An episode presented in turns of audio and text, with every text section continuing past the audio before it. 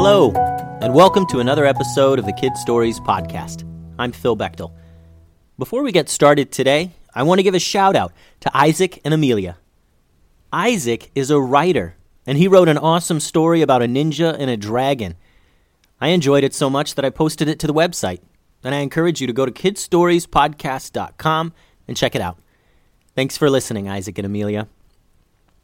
In today's episode, we join the kids from the Academy as they explore their new surroundings after going through the magic mirror and continue searching for the two lost sisters. Today's episode is called The Southern Swamps Rescue Part 4, Kempar Castle. Once again, the kids find themselves in a musty old room that seems to have been abandoned for a very long time. The magic mirror they just came through seems like a regular mirror now. All the kids have tried putting their hand through, just in case, but of course they just ended up looking silly, smashing their hand into a mirror. Calvin was holding Chewie's leash pretty tight, so he didn't get away again. Just to set some ground rules, guys, no one wanders off on their own. If you want to check out a room or a hallway or a closed door, just let everyone know and we'll check it out together. Don't split the party. Got it? Said Mia. Got it, said everyone else. Look here, said Juniper, pointing at the ground near an open doorway. This place is so dusty we won't have much trouble finding the girls. Juniper was pointing to a set of footprints leading out of the room. All right, guys, let's go together. Slow and quiet, said Mia. The group crept slowly down a stone hallway with Juniper at the lead.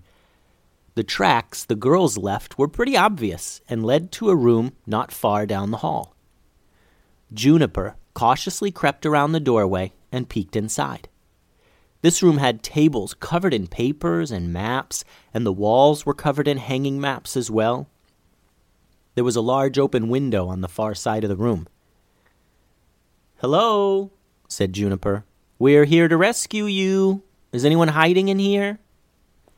Juniper heard a stretching sound and the words, "Don't move." She turned her head slowly and noticed a girl with a bow and arrow pointed directly at her. Juniper was surprised since she thought she just looked over by that bookcase and didn't see anything. "Hey, lower the bow. We're the good guys. We're here to help you," said Juniper. "How do I know that?" asked Lucy. She had been through a lot recently. Getting lost, escaping from a tree beast, going through a magic mirror, ending up in a strange place, and trying to keep her sister safe. She wasn't taking any chances. "I'm from the Academy. Well, we're from the Academy. The rest of us are in the hallway. You know that school west of the Green Forest? We were out looking for you and your sister, and we ended up going through the mirror too," said Juniper. Lucy lowered her bow and said, "I'm Lucy. That's Holly." She gestured to a chair on the floor that Holly was hiding behind, pointing another bow at Juniper. "Come on in, guys, it's them," said Junie to the kids in the hall, and they all came in to finally meet the girls they had been tracking. "You have a dog," said Lucy, and she knelt down to pet Chewy. Holly rushed over too, and the sisters gave Chewy head scratches and belly rubs, and Chewy was enjoying it so much he was just laying on his back with his tongue hanging out of his mouth. "Yeah, he's pretty cool when he's not jumping through magic mirrors," said Mia. "Hey, how come you guys didn't just kill that tree beast with your bows? Aren't you Green Forest kids supposed to be crack shots with bows?" "How do you know about the tree beast?" asked Holly. "We tracked you here," said Mallory. "We saw the tracks and the route you took and the hidden cave and everything." "Oh, yeah. Well, we didn't have the bows. We just got them here in that other room where the mirror was," said Holly. "Well, after you went through the magic mirror, why didn't you come back through it?" asked Mia. "We wanted to make sure we waited out the tree beast," said Lucy. "The last thing we wanted to do was go back through the mirror into the mouth of one of those creatures.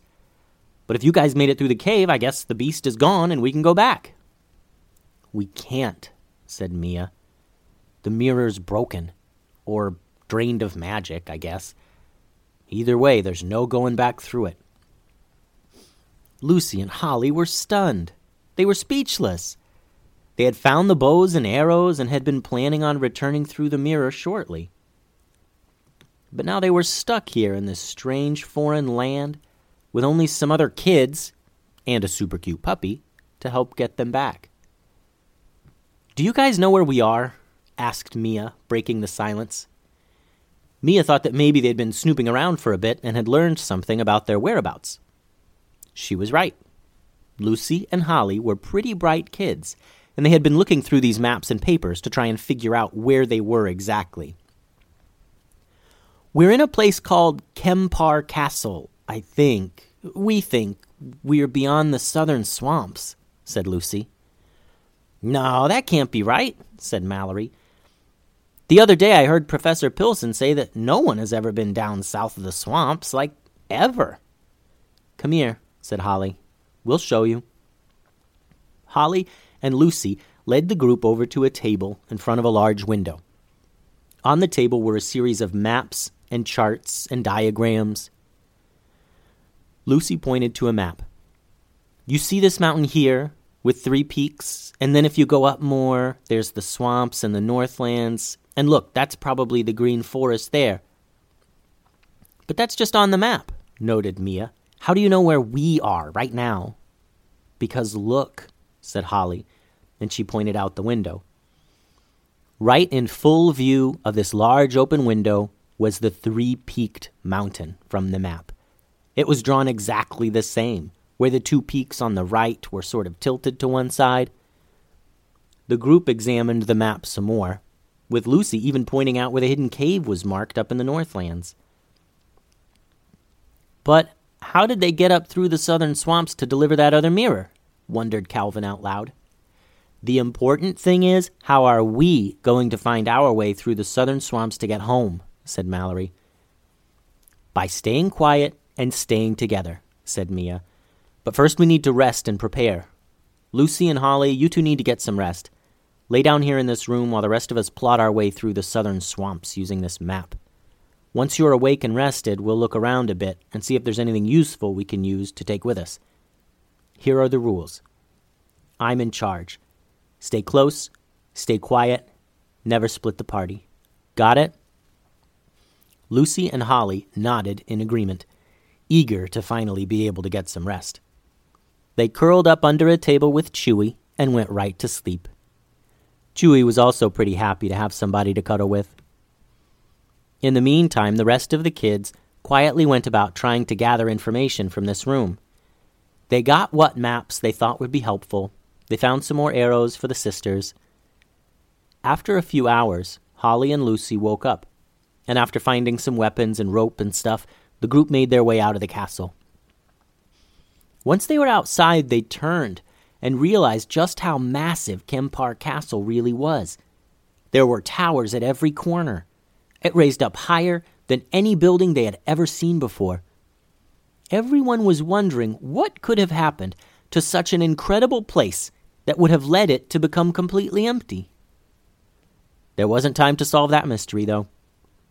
The kids knew they needed to be focused and smart if they wanted to get out of this mess. Mia had planned the path they would take. There was a road leading away from the castle, but they knew they should stay off the roads, so they didn't draw attention from anyone. They quickly ran across a large open field and into a forest near the castle. "We're going through the forest this way until we reach the base of that mountain," Mia whispered. "Remember, stay together, stay low, and quiet." Everyone nodded and followed Mia further into the woods. These woods were strange. The trees had black trunks, just like the dark forest. Some of the leaves were black too, and some were dark red. The forest was eerily quiet. There were large puddles of muck they kept having to creep around. Every once in a while, an icy cold wind would blow through the trees and give everyone a chill. After walking for an hour or so, Mia noticed a large wooden wall in the distance ahead of them. It looked like the wall curved around on the edges and probably there was a camp inside.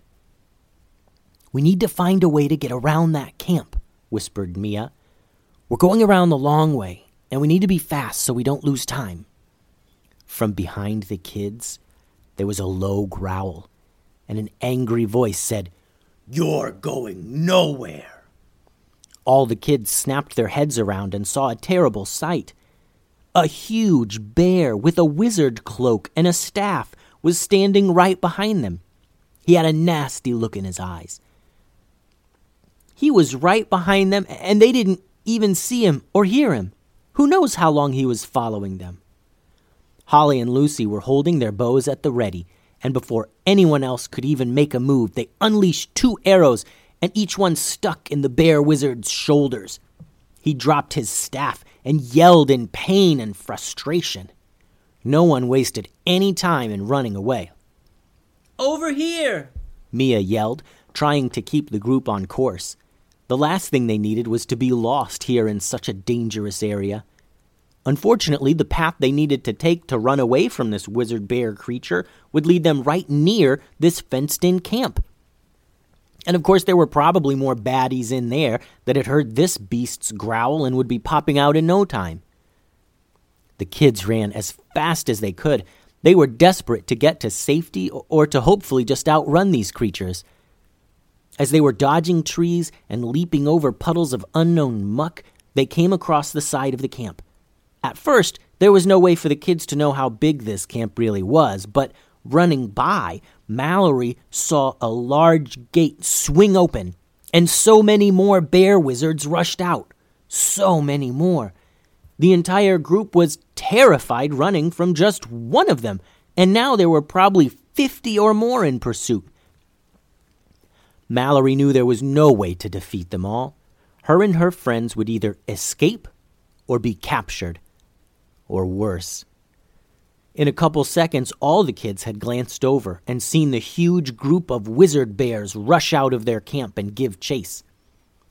Mallory began trying to blast them with her magic, but she was running and couldn't aim very well, and the ones that she did hit got knocked down and seemed to get right back up again. It was the same case with the sisters and their magic. It was difficult to hit enemies when they were all running away at full speed.